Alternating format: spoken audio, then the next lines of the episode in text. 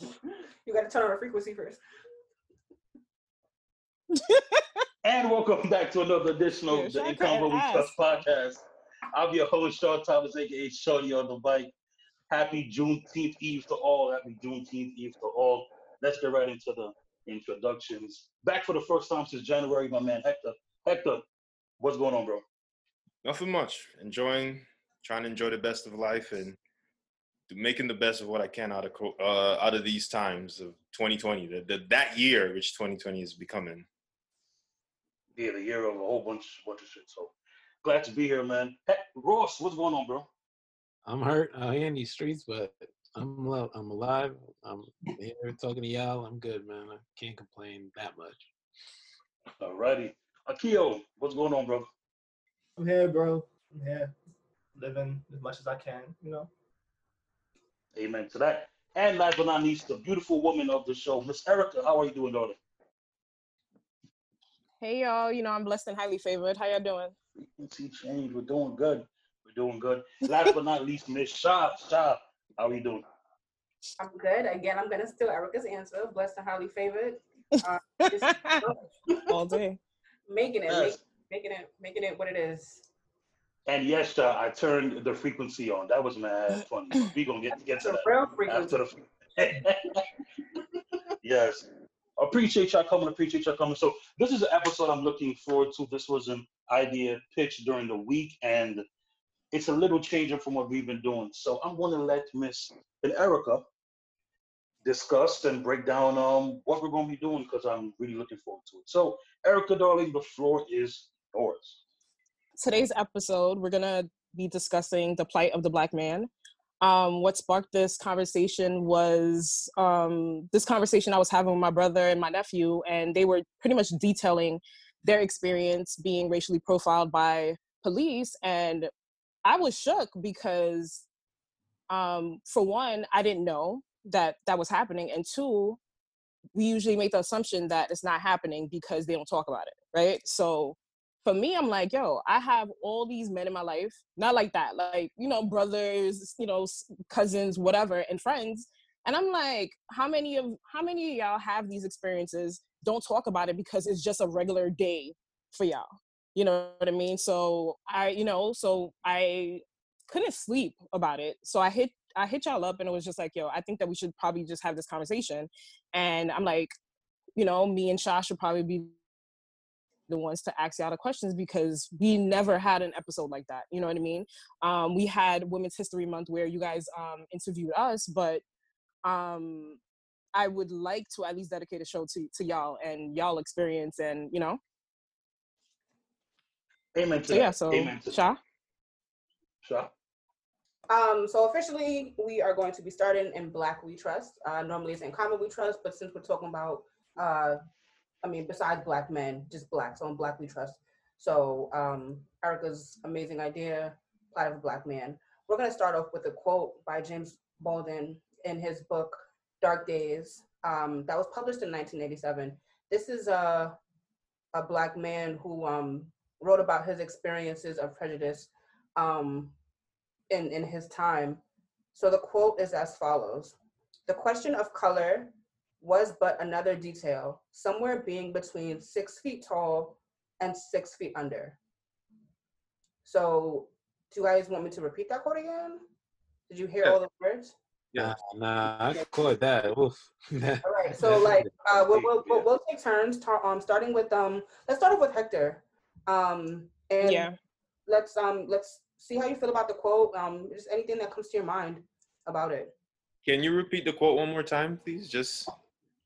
The question of color was but another detail, somewhere being between 6 feet tall or 6 feet under. The first thing it brought to my mind is I'm exactly 6 feet tall. So very, very poignant. Damn. Right. What it brings to my mind is that I always, from the time I've been, from the time I moved here, really, so 14? I've always been very aware that living in New York City, because there's a winter and a lot of people, you know, you wear a black jacket, I can get arrested and you can quote unquote figure out the crime I did later because I'll fit the description for any black man wearing a black jacket, which is a common thing. Any, like, literally you can arrest me and like, what crime did he do? Like, let's see what crime a 6 foot tall black man did. And it's something that I've like, for me, it's like I live my entire life trying to avoid putting myself in like that situation. I don't complain about it, but if you think about that, like for a second, like I actually live my life to make other people not want to arrest me. Like I don't live my life. I live my life and move in a certain ways to mitigate me getting arrested because I know that if I put myself in certain positions, I'm likely to go down because literally I'm the black man. For example, there used to be tints on my car. When there's tints on your car, you're getting pulled over every third traffic light. So you try to, you know what? I don't really need the tints. I don't have a PBA card. Take it off. But it's like I said, from the very height, 6 foot tall, that's me right there. So it speaks a lot to me. Sean? So when I think of the quote, you know what I'm saying, especially when it says 6 feet above, 6 feet and under, like, it just makes me think of a situation that I had. I was just talking to my neighbor about this today. Like, this must have been like 2011, 12. I forget the year, but we were walking. He had just gotten a tattoo, and we were walking to the store. And out of nowhere, this like car full of white cops comes onto the curb and jump out the car, and they was like, "Get on the wall, get on the wall, get on the wall." And they throw us on the wall and they start patting us down. And the reason why the George Floyd thing stuck out to me, because only me and my friend know this, but I've had, you know, like I didn't have a knee to my neck, but I did have an elbow to my neck on the wall. And it was that day, like homie literally threw me on the wall and literally had his elbow to my neck. And I'm on the wall like this and his elbow is like pressuring me. And he's searching my pockets, and the other cops doing that to my boy. And after they were done and they find shit, they're like, "Oh, I look like somebody they were trying to catch," and they had to search my neighbor because, you know, I'm with him and he may have had something that I don't have. And really, honest to God, they only did that because we were black. They weren't doing that shit if they saw two white boys walking on the street. And it's a black hood, you know. If anybody lives in Queens, knows Queens, like this part of Queens is 98% black. So, you know, so that quote just made me think of that, and it's like that was really the day where I understood this whole racial inequality and profiling and stuff like that. Because anybody that thinks that racism and all that stuff doesn't exist is not looking clearer. And I'll end with this. I think Will Smith said it the best. He said, racism didn't end, it's just being seen. It's being caught on film. Right. And so I think that's what that quote makes me think of it. Akio? So for me, I mean, I had similar experiences to Sean. I feel like that's just what the characteristic is. Just whatever your height, your assumption of height, because 6 feet black men, all black men is tall, and if you told them you could play basketball, you know how that go. So, you know, but it's like you always fit the description no matter what. Like when I was younger, I used to live by Vanderbilt Projects, and like on a regular, undercovers was just running down. Oh, you fit the description, And it's like, what description? What crime? Like, what happened? We didn't hear nothing. And then one time I was on my boy block, and then like there was like another group. It was gang related. Don't get me wrong. It was gang affiliated. That group was there, and they was like, "Yo, take the bikes inside because the boys is going around, whatever." So me and three of my boys went. We got the bikes off the sidewalk. We was heading to the backyard. On our way to the backyard, the cops, a car pulls up, doors just pop open. They run in the backyard. So we just looking like, what the hell? Throw us on the wall, and they're like, "Yo, what you running for?" And we're like, "Yo, nobody's running nowhere. Like, we're just moving the bikes off the sidewalk. We're bringing them to the backyard, and you're holding us up. Like, what is this for?" The cop said, "You fit the description. We're looking for five black men in white T-shirts. We was told that they stole somebody's bike." I said, "First of all, There's four of us here. Next thing is, none of us have on a white shirt. What description are we talking about? Because we've been here this whole time, and you watched us from down the block pick up our bikes and take it to the back. So what are you talking about? So it's a norm, sadly, you know. So for me, that quote, like with every, you know, no one has said it, but it brings up into my mind profiling. It's, you don't, no matter, like Akil said, no matter what happens, us, our color is what makes it. You're 6 feet tall, you may be 6 feet under. It doesn't matter what the specifics are. It doesn't matter what the details are. The only detail that matters is your color. And that's what has gotten many a black men under 6 feet under right now. I've had multiple situations, but I've also learned in my situations to keep the fuck out of all that shit. I like Hector has said, I live my life where I don't do certain shit. And y'all know, y'all see, like, I'm very in my corner to myself. As much as when I'm out, right, I'm live and I'm dealing with everyone.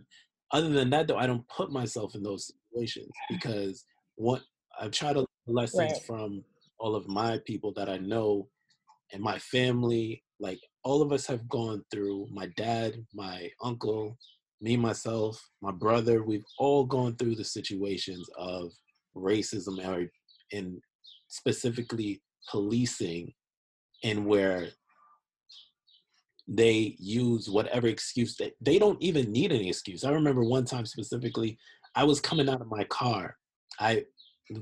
This was a time where I owned a restaurant, me, my dad, my brother, and I had got some stuff for the restaurant. I had a bunch of stuff in my hand, and I'm coming out of the car, so I couldn't close the back door with my hands. I had to use my feet. So as I'm going to close the back door with my foot, I see the cops pull around. They pull around real quick, and my eyes connect with theirs, and it's just this instance of, even though I wasn't doing anything wrong, I felt wrong. Like, I just knew in that moment they were going to fuck with me. Like, and all I was doing was coming out of my car with my shit. And so they pull out and they come out instantly, and they're like, oh, what are you doing? I'm just moving my stuff from my car. Is this your car? What? It's all this stuff that doesn't make sense, things you shouldn't have to answer, things that they make up, and under the assumption of you're black, you're committing a crime. And in that situation, I didn't move, I didn't say much. I just let them do whatever they wanted to do and keep it pushing. They ran through, they put all their hands in my pocket, kept my hands. They told me to drop everything. I dropped everything. I just didn't say shit, kept my mouth shut, and let them do whatever they wanted to do. Because I learned long time, there's a battle you cannot win. You can have all the legal way. And back then, I didn't, you know, it wasn't a thing of, to turn on your cell phone. And honestly, I'm not even that quick enough. I wouldn't even throw to that shit. But without the cell phone proof that we have now, too many of these situations are, it's your word versus their, and doesn't matter. You're gonna lose that fight. Their word always trumps yours. And that's my take on that quote.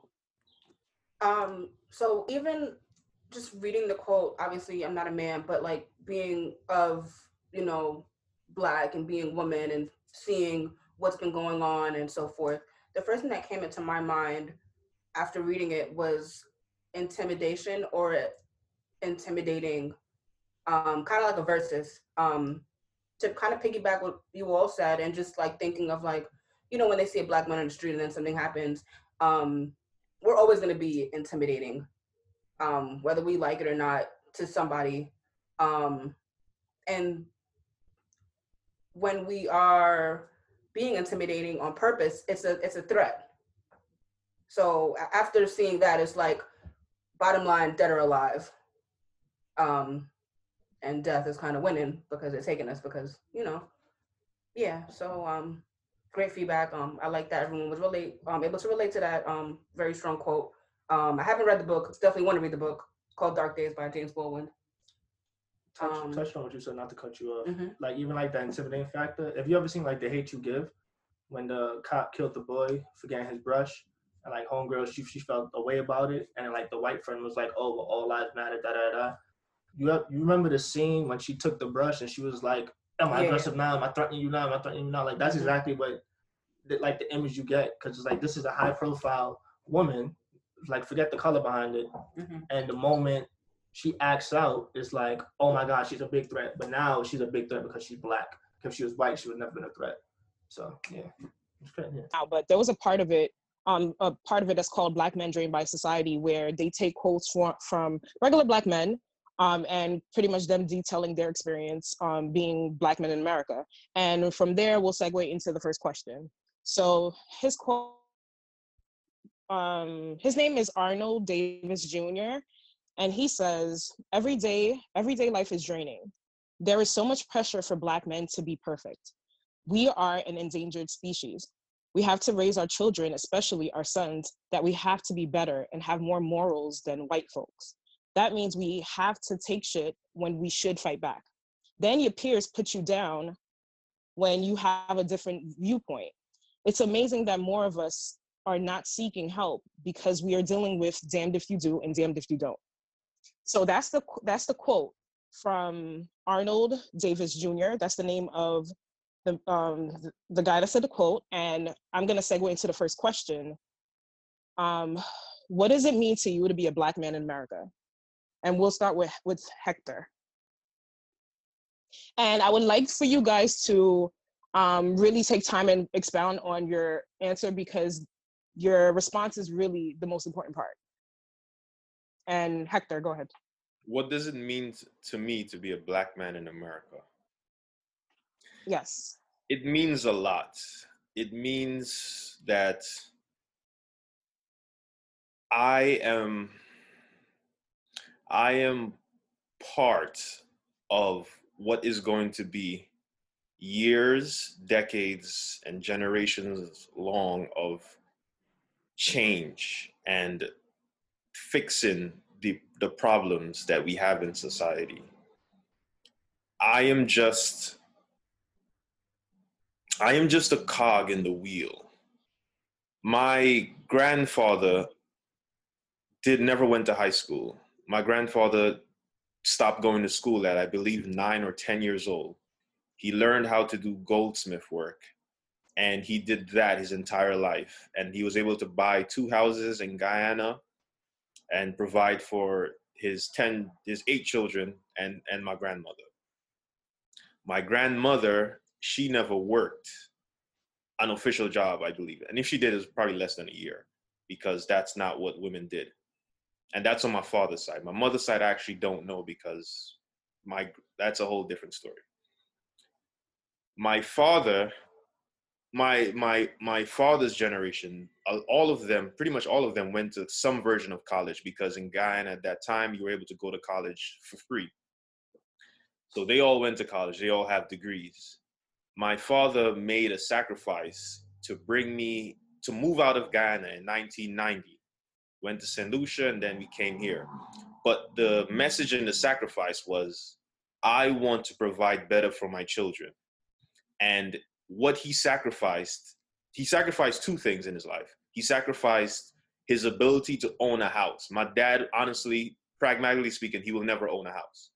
And 2, he sacrificed his pension in St. Lucia. He was literally 2 years away from getting a pension as a college professor in St. Lucia. He sacrificed that to bring me up here. So I take that with gravity, and my job now is to continue to build on that foundation. And I have a son, and he looks at me like I'm Superman, and everything I do, I think about, how do I make his life easier? Because it's like, I've realized that my job isn't, I may not be the millionaire of the family, but I want to make sure that I do as much as I can to help my son be better than me and build off of that foundation. As I've been saying, building that generational wealth, that's what I'm looking to do. And my personal way of doing that is I want to expand the boundaries of what we think is achievable for as a Black person. Like, we have to start, like, for me personally, I love engineering, I love aviation. So that's my thing. I'm like, okay, this is where I'm going to infiltrate, and this is where I'm going to become a force. So when the next Hector is 16, 17 years old in high school, and he doesn't know what he wants to do, he can look to someone like me and say, you know what? I want to be like him, because I love flying airplanes. I love making paper airplanes. And I didn't know that I could own my own airline. I didn't know that I could run an FBO. I didn't know that I could run an airport, you know? So that's where go back to the question, what it means to me to be a Black man in America, it means that I have to do my best to make it easier and better for the generation coming after me. Well said, Hector. Well said. Thank you, Hector. Yeah, great answer. Sean? Yeah, I piggyback Hector 100%, you know what I'm saying? I believe, I forgot what football player it was, but in his, like, Hall of Fame speech, he was like, if your dream is not bigger than you, there's something wrong with your dream. And I remember watching the speech. Hector probably knows who it was, but I remember watching the speech, and I was like, I felt that. And I feel like as a Black man, it's not specifically about me. It's exactly what Hector said. I got to lay the foundation for the next Black man after me. He got to do it for the next Black man after him, because if we don't do it, nobody will. Other races and other nationalities have people to do that, or have the structure or the substance to do that. And as Black people, and specifically as Black men, we just don't. So it means to me to make sure that, look, leave whatever you do in life, leave it better than how you made that shit for the next man to come. And his job is to leave it better than how you left it for him. But unfortunately, that's just the good part.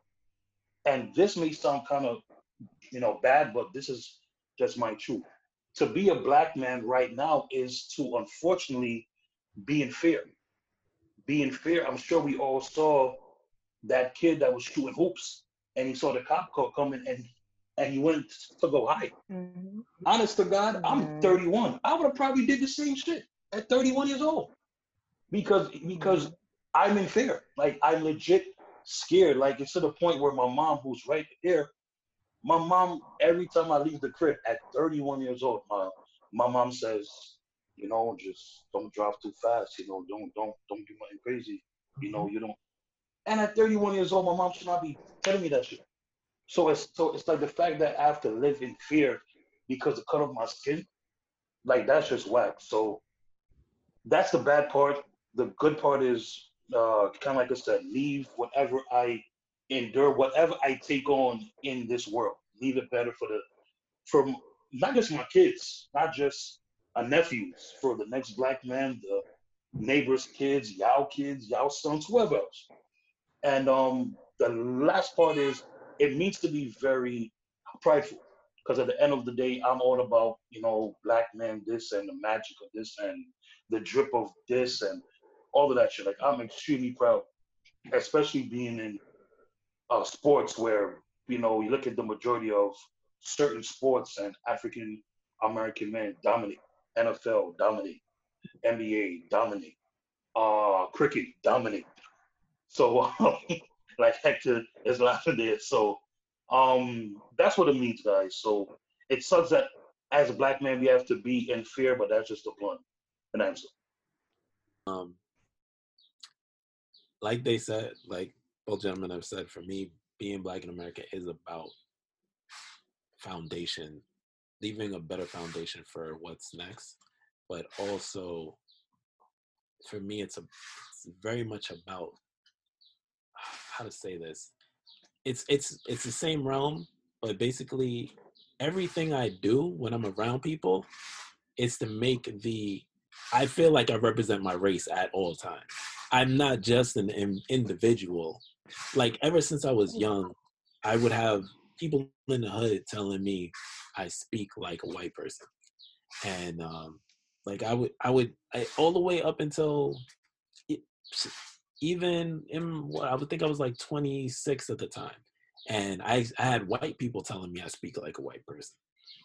And so since I was young, I've always had this thing in my head that I have to represent us and show people that we're not like the lowest like thing you could think of, because obviously that is what people think. Like they think you can't speak proper English. And it's not to say, and like if you speak another language, you know, it's not like that should be. If you come from Haiti and you speak English and your words are, you don't speak in a proper sentence, but you speak English, that should still be looked at as a great thing, because most Americans don't know two languages, and it is hard to navigate that as a black person.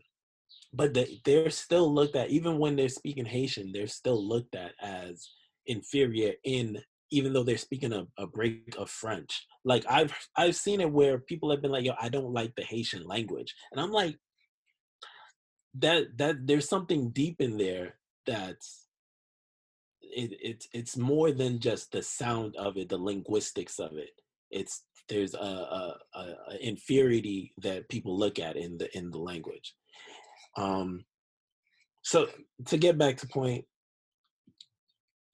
for me, it's a thing of representation and knowing that when I do things, I'm doing it for Sean, for Akio, for Hector, for my son, for the men before me and the men after me, that when you think of a black person and you think of Julio Ross, that you have a positive image in your head. Yeah, you see that plane? That shit was loud as shit, wasn't it? I was trying to stop that. Go ahead. Yeah, but like Ross said, you know, being black in America, it is representation, because you represent the next black man. Because once you do something wrong, you're criticized that as all black people. At the same token, it's rough being black in America, because you're held back. Like your starting point isn't from 0, your starting point from like -10. So everything you do, you have to work twice as hard. So it's like when you complete something or achieve something, it's like, oh yeah, I did that. But then the next person come and say, well, that's what you're supposed to do. And it's like, yeah, I know that's what I'm supposed to do, but this society holds me back against it, so I can't do it. You know, like even when we talk about 401k plans, and we talk about stocks and bonds, we talk about housings and things of that nature, is like, we don't deserve it. We're supposed to always be put into the low income housing. We don't deserve the mansions. We don't deserve the picket fence and the dog. You know, we don't deserve both parents in our life. Our father must always be a deadbeat. Like that's what the black man representation is put out as. And it's like, when you're not that, it's like, oh God, you sure you're black? Like that doesn't sound right. You know? So like, and it's sad that that's the way that we live. So for me personally, it's like I'm always on my P's and Q's or acting white to fit into the society, just to make sure that the next man isn't judged or taken away. Like, matter of fact, I have a friend, right, that I work with, and we were sitting down, we was having a conversation, and he was like, I forgot. Anyway, the conversation strayed, and I was like, you know, I feel bad that I didn't finish college. And he said, wow, a man of your caliber, I thought that you had your master's or something. I said, I'm 27. I do not have my master's. I actually stopped going to school from community college, but why did you assume that? He was like, you know, just the way you carry yourself, the way you speak, and so forth and so forth.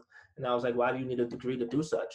I said, to be honest with you, I worked in a law firm under paralegals and lawyers. I was an assistant. And that's the reason why I know how to incorporate my words into a sentence properly. But I don't understand why you as a black man have the nerve to say that to me. You know, and he was like, oh, I didn't mean it offensively. I actually meant that as a way of praise. I'm like, bro, you can't do that. You know, so then he explained to me how he spoke to a white manager, and that manager basically tore him down. He had to basically like show his credentials. Like, listen, I have a master's degree. I do this and I do that. And the manager was surprised, and he was like, well, I never expected that. And then that proved how racist that man was, because he thought that because he's black and he's working when he's working, he's not good enough. You know, so that's what it is. It's like, you got to try to be far more superior than the other. What popped up in my, well, I guess to piggyback on what everyone said as far as like, you know, looking out for your kids in the future, just looking out for other black people around you, generational wealth, just holding it down and representation, reminds me of Cool Runnings. When Yul Brynner was saying to Junior, he was like, look in the mirror and tell me what you see. And he was like, I see pride, I see power, I see, what you said? I see a man that don't take crap off from nobody. And that's basically, yeah. That's my favorite movie, yeah. And that's crazy because that's I mean, with all those things that you said, I feel like pride and power can definitely take up for everything that you guys said, and just not taking crap off no one, even though y'all do, realizing and saying it out loud just brings to the point that, you know, we have to take crap off people and we're going to have to fight for it. But at the same time, don't let it break you. So yeah. Question. My dad, and what still within the same question, my dad, when I was younger, and I want to know, does this go for Sean, Akio, Hector, and even the ladies, did your parents have the conversation with you where they told you when you were a kid, because this is what it means to be black in America. You have to work 3 times harder to get to the same place, at least to get the same place as a white person. You have to work harder to that same place. I never got that conversation. Never had that conversation. Absolutely. Always had that conversation. I know your father wasn't around, Keith, so as far as your mother, anyone. My parents had that talk with us kids, but they didn't use the word black. They used the word Caribbean. Because they didn't have shit, you know, them coming up here. So they was like, oh, what do you know from where we're from? Mm-hmm. You got to work 3 times hard, but they didn't specify black. But Hector, right. I mean, not Hector, but Ross, it's the same shit because Grenada's 100% black, so. My mom, the conversation I had with my mom was pretty much anything you want, you work for it. Like, and I like, that was just more so of, I don't think it was a racial thing when she said it. It was just more so like, you know, hard work pays off. That was always her thing. And then like, I had a conversation with her about cops, which was interesting. It was a weird conversation because she was like, you know, I had a dream that you got into it with cops. Like you was in the passenger of a car, somebody was driving and they just shot the car for no reason and you died. And I was like, oh, damn, that's crazy. I was like, well, at least you know you're going to get a big check. God forbid if anything was to happen. She was like, there's no amount of money to bring back my son. And from that day, I was like, damn, no, that is absolutely true. And then to see it happen after having that conversation was like, well, you know, there's no amount of money that could bring that back because they wanted to do something. And she always told me, make sure, yes, sir, no, sir, yes, ma'am, no, ma'am. Just treat them with respect just so you could go about your way and make it home. Hector? My parents didn't have a conversation about how to interact with the police or specifically being black in America. Because like Sean, I'm from the Caribbean. So I'm from a country that was majority black. I grew up in a country that's majority black in St. Lucia. In Guyana, the population is actually 50-50. And between black people and Indian from like actual India. And over there, even to this day, like literally as we speak, there's a lot of tension going on because the election just happened and people are complaining about the president because obviously the Indians look at black people the same way white people in America look at black people. My dad had a shotgun pointed at him when he was working for the government because he walked into an Indian man's rice field. So there is that tension there. So they never spoke to me about it. The closest thing is my mother said to me, if you get arrested, don't call me. And on the surface, it sounds terrible. It sounds like the typical Caribbean mother thing to say.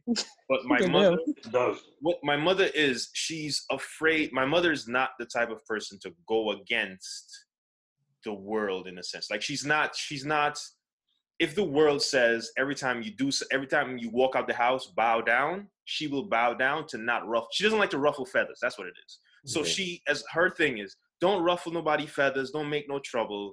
Just do what you need to do to come back home.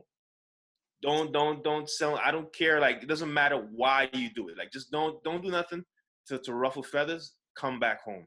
And it wasn't until just now when I started talking to you guys that I realized that I really have lived a majority portion of my life, one, to be perfect, and two, to mitigate risk.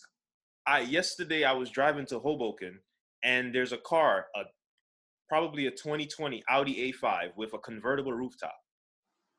4 white people are in the car. The car has no license plates on it.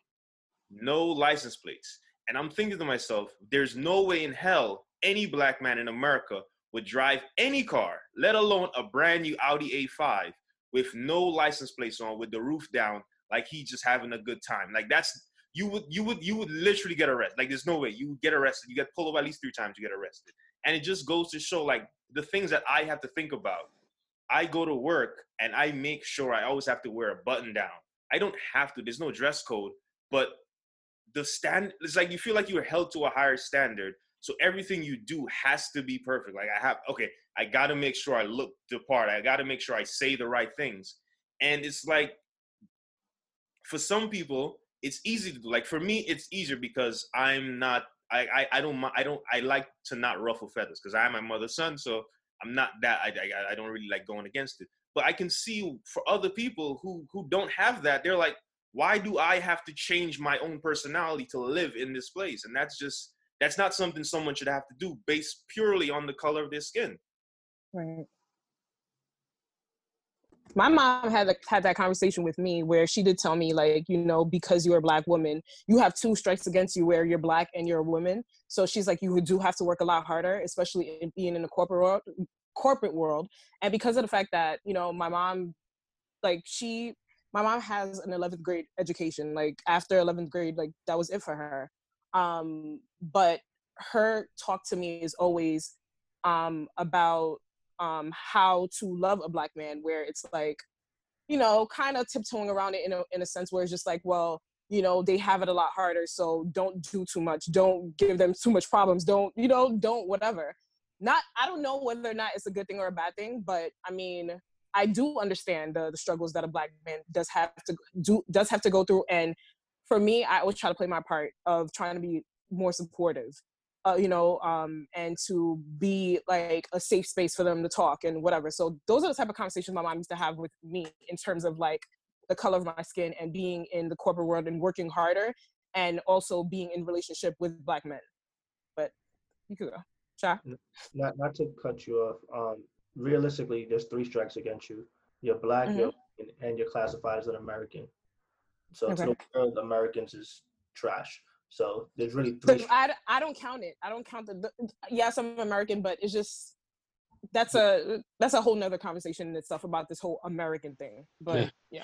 So I never received that conversation. If anything, I saw it more. My dad used to work early mornings and then come home like really late. Or even if he didn't come home really late, it was just early mornings. And I guess I always used to see like my mom stressed, like if he didn't come home at a certain time, or making sure that when he got out the door, he had everything he needed and stuff like that. So while the conversation didn't come up to me, I didn't really hear it to my brother either, but that might've happened. But seeing how much my mother cared for my dad and his whereabouts, and just every second, not like, you know, on his ass, like, you know, nagging, but just making sure that he was good at all times. I kind of just got it like that. So yeah. For me, my dad had the conversation with me like multiple times while I was young, and it stuck with me, but I didn't really get it until I was older. I seen the situations, and I was always paying attention, but it wasn't until I had to. It wasn't until probably I was in college where I realized, like, I remember I wrote an essay for one of my friends, and the essays I were doing, I was getting like B's and C's, and I was like, damn, I thought that was a good essay. Like, I was like, damn, I thought that was really good. I was dating a girl, so I wrote an essay for her, and because she was just like, she had mad work to do. So I did it for her. I got a fucking A. I was like, hold on, wait a minute.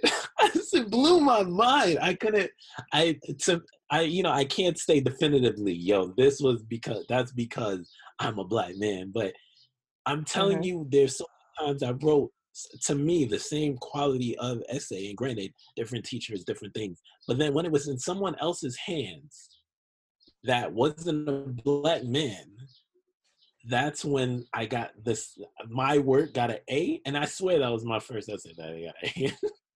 And it wasn't mine. And it's that was one of the things that like blew mine. I was like, okay, I see it. We talked about you guys having personal experiences dealing with police and being racially profiled and stereotypes. Do you guys want to bring up any more other instances that have happened? Microaggressions with police. Police will grill black men down. When police are drive by you and grill you like they are some type of gang member and they're a part of the opposite gang, and you should be in fear of them. And I remember one time I was driving, this was recently too. I was driving down my block going to work, and I stop at a stoplight, they're coming around the corner. I just happened to look out the window, white police officer staring me down, grilling me, going all the way around. And I felt the heat, like I felt the anger rising in me. And those little microaggressions, and it's more than that. It's, the handcuffing, all these little things that they do to, when they walk by and they'll say little shit. Those little things over time really instigate these situations, so that when it does come to a cop, actually you being in an interaction with a cop, it goes left. Not only that, but in the fact that they get away with it, that is more of a, like, just a trigger. Go ahead, continue. Go ahead. Yeah, no, that was it. I was leaving it there. I agree. Like, they see you and it's like they just watching you. They just hoping you do something, and then you're just there like, continue on about your day, like, move up, but it's like last episode I explained my situation when I was at the airport. But even with that, I remember another time I was pumping gas. I was on Flatlands and 58th, that gas station by the subway that's across the street, if y'all know Brooklyn. Anyway, so I was pumping gas, and I was actually on the phone with Aisha, and I seen this dude walking, minding his business, he on the phone. And out of nowhere, I see two unmarked cars pull up, and they just hop out, right? And when they hopped out, the car is still moving, by the way, when they hopped out. So when they hopped out on him, I'm thinking, like, they know him from somewhere, and, like, he did something to somebody, and, like this was, like, his legit ops. All I know, they rough him up, and they all cops, and they searching him, took his hands out his pocket, all that. He's on a phone call, and they was like, all right, cool, have a nice day. Hopped in the car, they kept it pushing, and he just kept walking. I'm just looking like, this isn't a norm.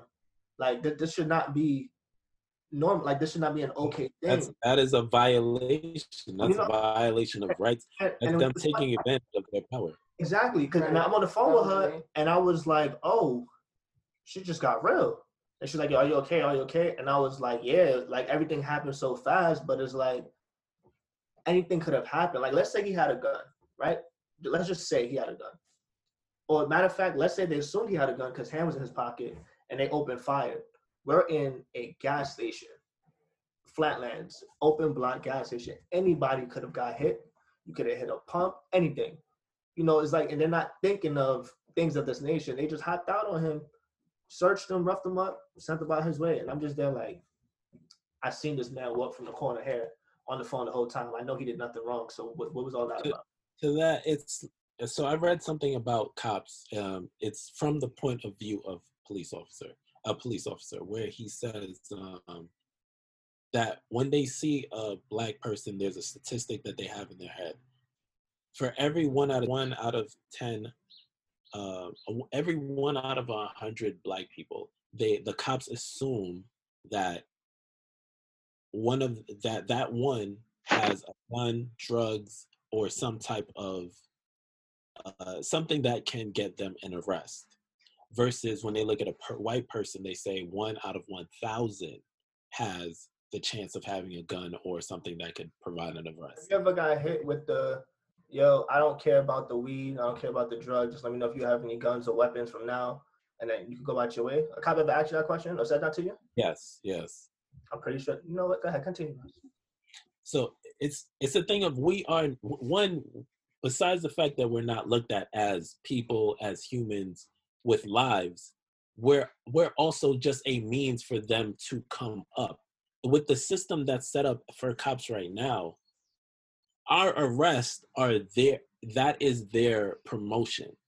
And that's why we're used as, not as people, not as citizens, but just as a stepping stone. So they don't care what you were doing with their life. They don't care what you were doing with their day. They will take your freedom. They will take your life if it expands on their career. I'm gonna leave it there.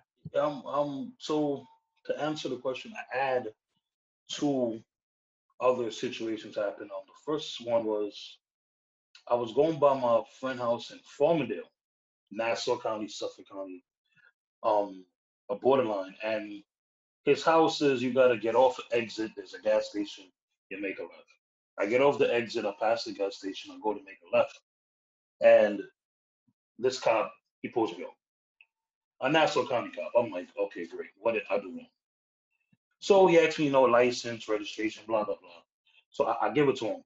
And then, I don't know if any of you guys see my car, I have a dent on the left side of my car. So he's like, yo, that's a pretty bad dent. Like where'd you, did it just happen? I'm like, nah, this happened last year. And he was like, oh, all right. And then the next question after that was, so what are you doing in this part of town? And immediately I knew that's why you pulled me over. I didn't even say that to him. But I'm like, Nassau County, you don't see black folks in that part of Farmingdale. Farmingdale got black people, but not that part.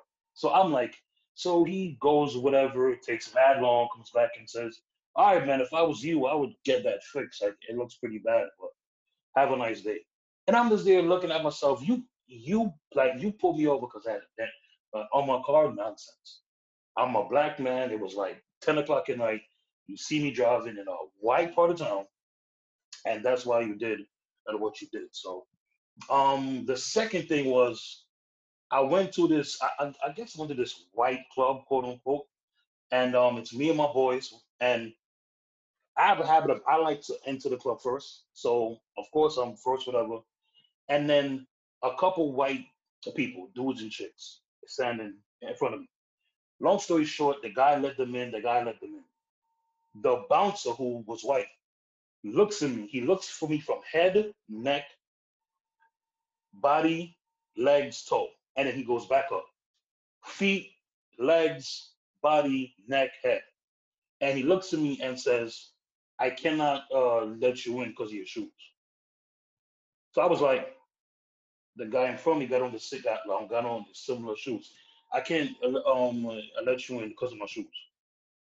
So I was like, okay. He did the same thing to my boy. Oh, I can't let you in because of your shoes. Behind my boy was a white dude wearing sneakers, and he let him in. Right away, we went home. Because we knew right away, you're not letting us in because we're fucking black. So it just, those 2 situations come to mind. And I didn't have on no Jordans or no whatever. I had on Clarks. And not the high-ass black Clarks. I had on a fancy $100 black pair of Clarks. And you said that I can't get in because of shoes. So that's just crazy. Anyway, Hector, preach. I'm going to actually jump off of your point. Personally, I haven't had any, I haven't had any noticeably profiled cases where a cop pulled me over. Usually I'm actually either speeding or on my phone or something like that. But what Sean said about the club thing is actually something that really happened. I don't know, y'all probably could co-sign this, but when I used to go out with my friends, we could not walk to the club with more than about 3 or 4 black men together. Because if they see you in a group of 4 or 5 up, you're not nobody's getting in. Negative. Like, you literally have to fake like you don't know dudes to get in the club, because they will not let 10 black men in as a group together. Amen. That's a real thing. And I guess because they figure we'd come in there and cause trouble, or I don't know. Most of the times I've been around, I've seen like police interactions that actually been with like other people where I've just witnessed it. So I'm not going to speak much on that. I just know that even though it may not be my personal story, I cannot ignore, and I cannot look down on other people, you know, because it may not have happened to me, but that doesn't mean it can't happen to me. Because just like how other people get profiled, I can get profiled. It's just made luckily for my life that it hasn't happened. So I'm not gonna look down on anyone else. And until everyone is treated the same, then I can't just say, oh, well, you know, things are good. Why don't everyone be like me? And that's not a good way to think. Everyone is not me. Everyone is not going to. I'll just leave it with this. To this day, I still do it. If I'm walking down the road late at night and there's a woman walking towards me, especially if she's white, I'm crossing the road. Mm-hmm. Why? Because I don't want to make her uncomfortable. I may do that. I may feel okay doing that. But that doesn't mean that everyone else should feel okay having to appease other people. That's not the way you should live your life. So, but the opposite happens to us. Like, there's been plenty of times as a black man, I'm walking down the street and I see a white guy, a white chick, they're coming towards me and they cross. And they only cross to me because, oh, the intimidation, because they're black, yada, yada, yada. So that goes both away from. I've had a couple interactions. Oh, cute. I've had a couple interactions with cops that were dealt with. All right, one specific situation was I had gotten into an altercation with a guy I was working with. I had dropped him. I drove him home. And we got into a altercation, and he ended up taking my keys and running into his house. This was when I was young. And so I go to the cops at the time, and I'm like, oh, yo, this guy, he took my keys, he ran into the house. This is when I realized I cannot go to the cops if I'm in trouble. I was the one that needed help. They tried to turn the situation around on me. To be like, they did not want to know where the person was, what the specifics of the interaction were. They wanted to know where was my car. And that's when I realized, oh, they're trying to set me up. They want to find something on me to turn the situation around. And that's when I walked away. As soon as they said, where's your car, instead of inquiring anything about what, you know, the trouble that I was having, they wanted to find a way to look for something on me. And I learned right there, don't go to the cops for shit. So speaking on what Sean said, when he said he was at Farmingdale, so there was a time my sister was getting married. My older sister, she was in Florida. So me and my cousin, we drove down. We chose to drive down. It was my turn to drive, so I'm driving. We're in South Carolina, and there was a cop in like the bushes, right? So I passed that cop. So my cousin says, "Don't be surprised if you get pulled over." I said, "For what? I'm not speeding. I'm doing the speed limit." You know, he was like, "We're in South Carolina. Don't be surprised if you get pulled over." I didn't know what he meant. I said, "All right, cool, whatever." Kept driving. Not even 5 minutes. There's a cop behind me. I'm getting pulled over. So I pull over. So then he says, I pull over and he was like, go more into the garage. But I'm like, we're driving. It was an Infinity, an M something. I can't remember. So I'm okay. So I did a thing. So he came to the window and he said, well, he came to the back window and he said, step out the car. So I'm like, okay. I step out the car.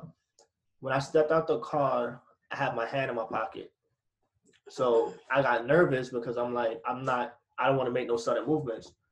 The cop said to me, pick up your shirt and spin around.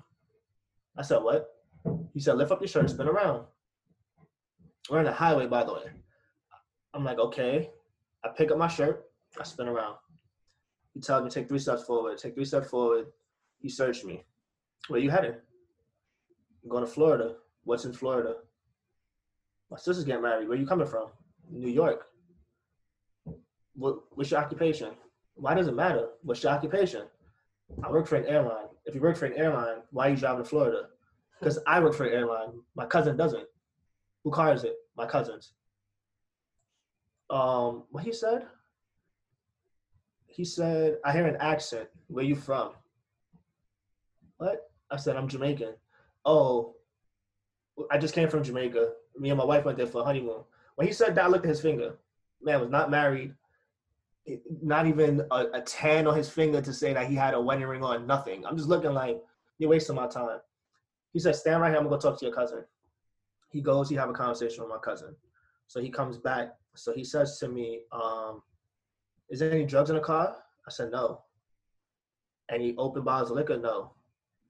Is there $10,000 or more in the car? I said, I wish, but no. Can I search the car? I said, no. Why not? It's not my car. But you're driving. If you want to search the car, you can go back to the window and ask my cousin if you can search the car. I'm not giving you permission to search the car. Okay, I'm going to let you off for a warning. You have yet to tell me what I got pulled over for. You were swerving. I was swerving, and you're asking me 1,000,001 questions for swerving? Not even a sobriety test, nothing. He gives me a little warning. He goes about his business. So I get back in the car. My cousin said, yo, that cop was really an asshole, and he was really looking for something to get on you. He said, yo, the cop had the nerve to ask me if you're really my cousin. I said, what? He said, yeah, I had to tell the cop. Last time I checked, my uncle had sex with his mother and birthed him, which made me cousins. Is that not how this works? So I'm like, I don't get it. Like, he was like, I told you he was going to get pulled over. My cousin, at the time I had braids. My hair was in a ponytail. My sister braided hair, so I wasn't worried about that. And my cousin had dreads. So he was like, you fit the description. And that's the reason why we got pulled over, because you didn't swerve once. And then that's when I learned racism is real.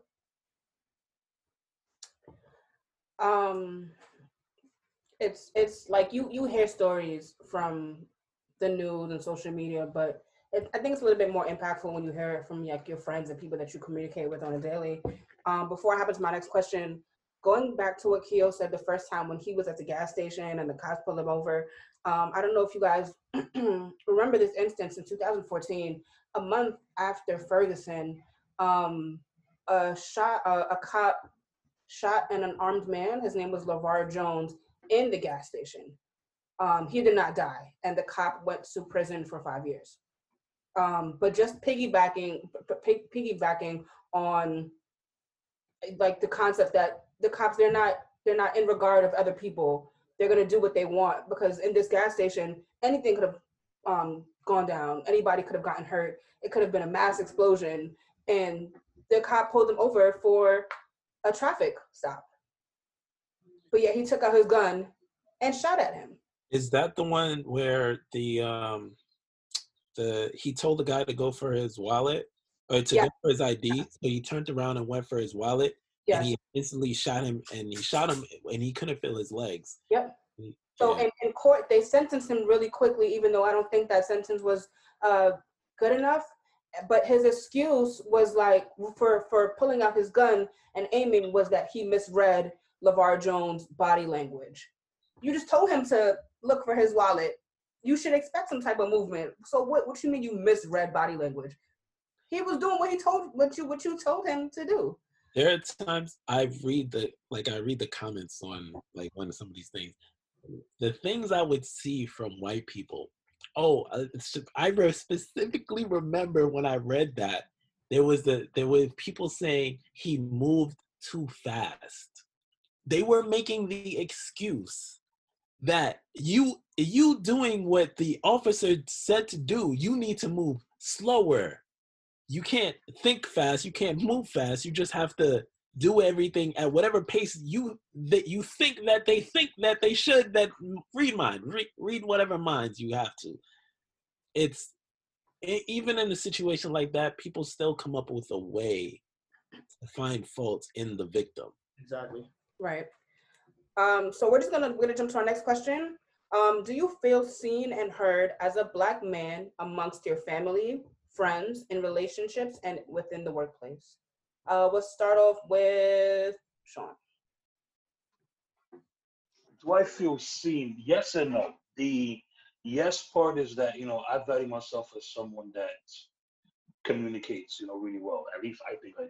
Sometimes maybe too much, but with that being said, yes, from the standpoint of, people do reach out, people do text, call, or whatever way. Be like, hey, how's this going? How you doing? So on and so forth, blah, blah, blah. And, and that's cool. The no part is to piggyback of what I just said. Specifically, I don't think that's done because I'm Black. I think that specifically that's done because that's just family being family, friends being friends. Sometimes I feel like even amongst us or and others, I feel like, we know that things can happen in the world. I don't think that we understand that things can happen and things do happen because we are Black.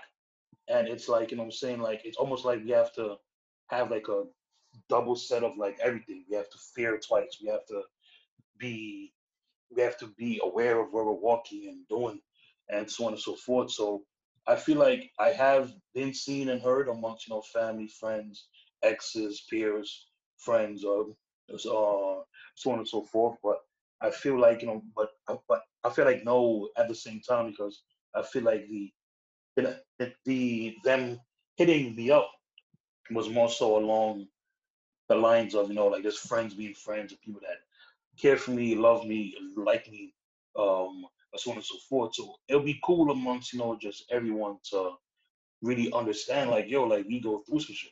Not because we just go have a job and because, we have interest amongst other things, we go through some shit, you know what I'm saying? And we go through a double set of shit because we're Black. And it's just, and it's just sad that things are happening now for us to see that. And I'm 31, turning 32, and it's like now it's all hitting at the same time. Like, yo, I really go through a lot just of the color of my skin. Forget my two shows, forget my job, forget family, forget my siblings, whoever, my friends. I just go through double the set of shit because of what I go through from when I wake up to when I go to sleep and from when I go through from when I leave my house, fearing that I could do everything right. Like Akio said, he was pumping gas. Like he said, he was driving to go and see his sis. And, bro, that could have turned out very bad. Thank God, God was watching you, bro. So I do feel heard and seen, but I also don't. To answer your question, I feel like your question is situational, only due to the fact that when it comes to like your peers, it's like this is what you're surrounded by. So it's like everybody has that mindset already. So it's a norm between you. Sadly, it's a norm. In the work, I'm gonna say the workforce, but in the workforce, I feel like we're not heard. Well, I'm not heard. I feel like if I do an interview today and John Doe, who happens to be Caucasian, does the same interview, answers the question the same way, he's more likely to get it than I am. Or the fact that his name is John and it's more white than Akio, he might get the interview or a better chance than I do. So it's like, that's how I feel about that. But again, I think it's situational because at the same token, I feel like if you're somewhere in the South, then it's like your environment is totally changed and you're no longer comfortable. So you have to move accordingly, or you're the peasant, quote unquote, so to say. All right, so I'll go. As far as family, I would say I am hurt because I'm like, I'm my family, like, they respect my opinion, they listen to me, so there's no real issue there. At the workplace, I am hurt there as well, but I wouldn't say that should be taken as like, oh, great, because one, I work at a small company where I actually know the chairman and the president. Like, when I say I know them, like, I go get coffee because there's free coffee. And the chairman is standing next to me getting coffee too. So it's a small company, they see you. And to be honest, it's not like that company, even though obviously with older white people, you never know, but then there's nothing so far. But I would say that in my job now, and like I said, a story of my life is that I have to be perfect. And fortunately for me, it works with my personality. I don't know, I'll say this and maybe some people, it'll hit them. I'm a Virgo, so being perfect is what I want to do. It's like my natural inclination. You're an issue to a Virgo. I'm just letting you know, but continue. Say that again? But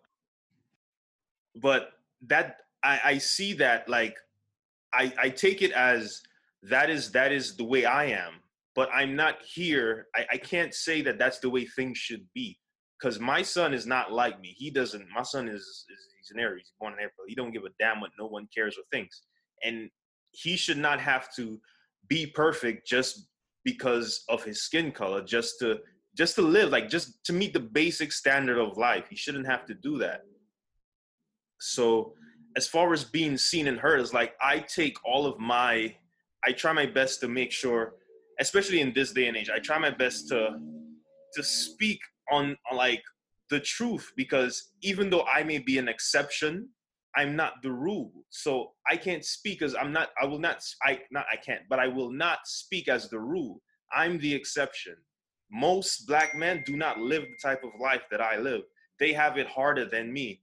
And I will not leave them on the side of the road because I had it better or I was fortunate. Like, that's not, I can't do that. I don't know George Floyd. I don't know Ahmaud Arbery. I don't know what they were or were not doing. What I do know is that at no point in any police code, any police book, does it say that it's okay to kill a person. The purpose of police is to arrest someone and give them their day in court.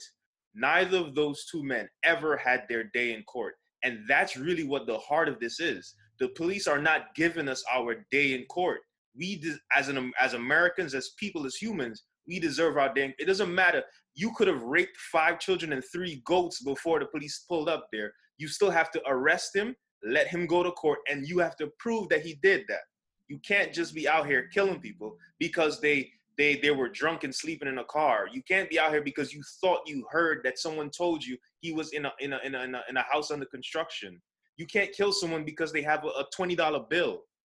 Like, there's better ways to do this. And I have a security license. I know what the use of force continuum is. And nowhere are these guys actually using those things. They're just doing whatever it takes to make them feel good in the moment. You can de-escalate. Honestly, I know I'm a bit off question here, but I think a lot of these police need to operate without a gun, because I've worked for the Department of Health at the front desk, and I didn't have a gun, and I've had to de-escalate. That's all you can do when you don't have a gun, is de-escalate the situation. Right. And it forces you to really open your mind, because you realize that 95 to 99% of the time, people just want to be heard. You can talk almost anyone down of almost anything if you just listen to them. And cops aren't doing that. They're ready to force, stop, and do what you tell them. And they're not realizing that people just want to be heard. Everyone's not the same. Give them that respect. And like I said, that's where they need to go. Take the guns away and let them do their job without the guns on. Hector, you're 100% right, bro. I was watching the news and I saw a bunch of cops talk a guy off of, I think he was trying to jump off a bridge or something like that. And they got the guy, and the guy came down, and the cop said the guy just wanted to just vent, and the guy just wanted to talk. Yeah. And it's just like, yo, so y'all didn't draw no guns when this guy was about to go jump off a high-ass bridge, but y'all draw guns doing regular shit, bro. I completely... And that's my thing, right? Like, this might sound so wrong and so fucked up, but my thing is this, right? As an officer, you signed up to put yourself in the line of duty, right? And technically speaking, you signed up to put yourself in harm's way. So my thing is, there's states where people are legal to carry. So because he has a gun, are you going to shoot? Because technically, it's not self-defense unless he draws the gun on you, right? And then at the same token, you got firefighters, they put themselves in the line of duty and they put themselves in harm's way day in and day out.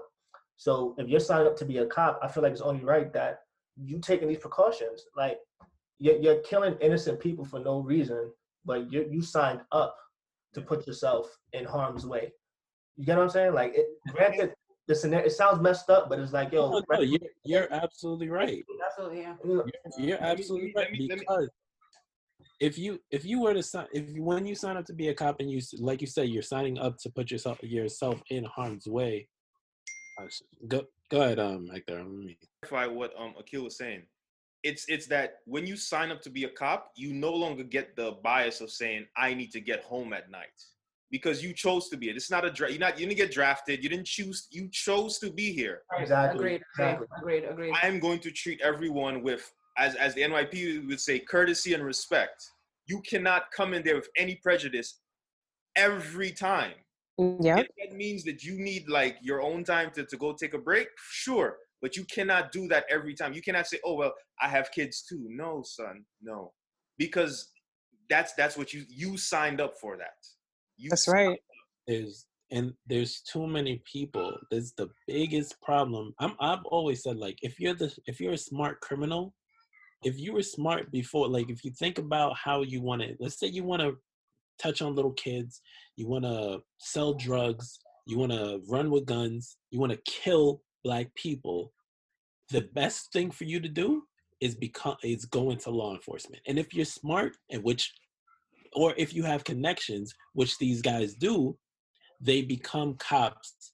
And on top of that, there's too many people that become a cop for the benefits of a cop, without the responsibilities of a cop. They do it for the pensions. They do it for the power. They do not care about people's lives. They care about what they can provide for themselves. It's not about the job. It's about the benefits. That is the one. And I swear to God, if you were to take away the pensions as soon as they shot someone, doesn't even matter if it was justified. If you know that if you shoot someone, your pension is at risk. You're going to be fired or you're going to be laid off until pending whatever investigation. A lot of this shit would stop immediately because then their lifestyle is at stake. And they don't get to kill people for free, with no repercussions whatsoever.